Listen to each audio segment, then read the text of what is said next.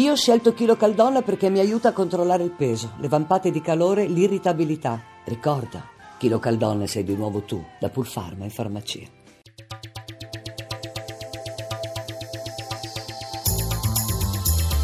GR1 Economia. Buongiorno da Giuseppe Di Marco, borse europee positive nell'ultima seduta della settimana, bene Piazza Affari dopo la diffusione dei dati Istat sull'occupazione nel 2016 che ha raggiunto il livello più alto dal 2009 e sulla disoccupazione calata all'11,7%. Per i dettagli ci colleghiamo con Milano, alla linea Paolo Gila. Buongiorno da Milano. Dopo la decisione della Banca Centrale Europea di lasciare inalterati i tassi, ieri le borse questa mattina hanno beneficiato anche del buon andamento di Tokyo che ha chiuso in progresso di un punto e mezzo. In questo quadro tutti i listini si apprezzano, Londra cresce dello 0,46%, Francoforte e Parigi sono allineate con un incremento dello 0,60%, la migliore è Milano, Fuzimib più 0,95%, massicci acquisti sui titoli del comparto bancario con progressi generalizzati in questo settore fra il 3 e il 4%. Hanno segno negativo invece i titoli delle società legate alle utilities come Snam, A2A, Atlantia. Bene l'asta dei bot, collocata mili- una tranche di 6 miliardi e mezzo di bot a 12 mesi, rendimenti ancora negativi, meno 0,22%. Non ci sono effetti sullo spread che resta a 187 punti base, il rendimento dei BTP a 10 anni è al 2,32%. Previsione di apertura poco mossa per Wall Street, rapporto tra euro e dollaro a 1,06,10. Grazie a Paolo Gila. Parliamo di Alitalia. Ieri si è riunito il consiglio di amministrazione della compagnia.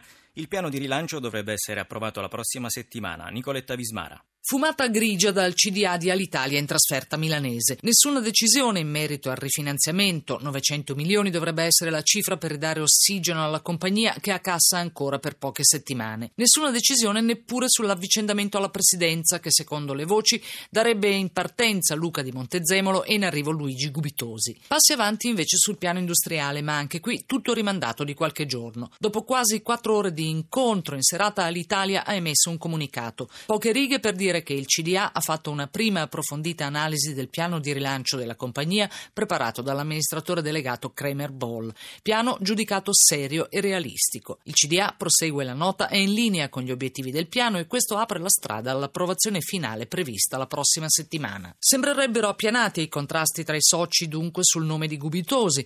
Punti delicati restano invece quello dei tagli ai costi che potrebbero raddoppiare rispetto ai 160 milioni previsti per il 2017 e poi gli esuberi circa 2.000. Una volta approvato, il piano sarà presentato al governo.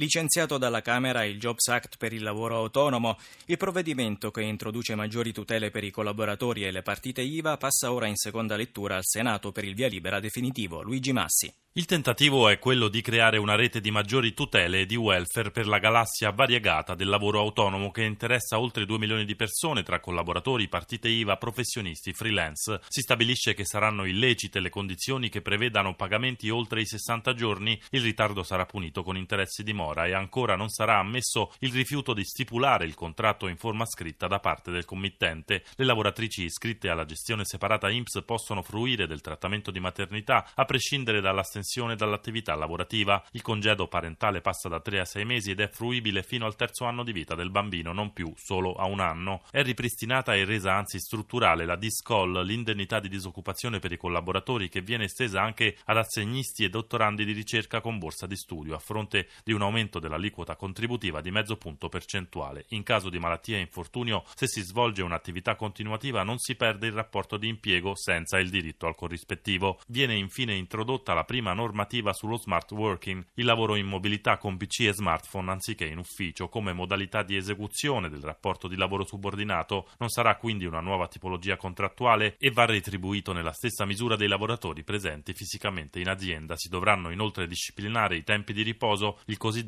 diritto alla disconnessione. Ed è tutto da Giuseppe Di Marco. Buon proseguimento di ascolto su Radio 1.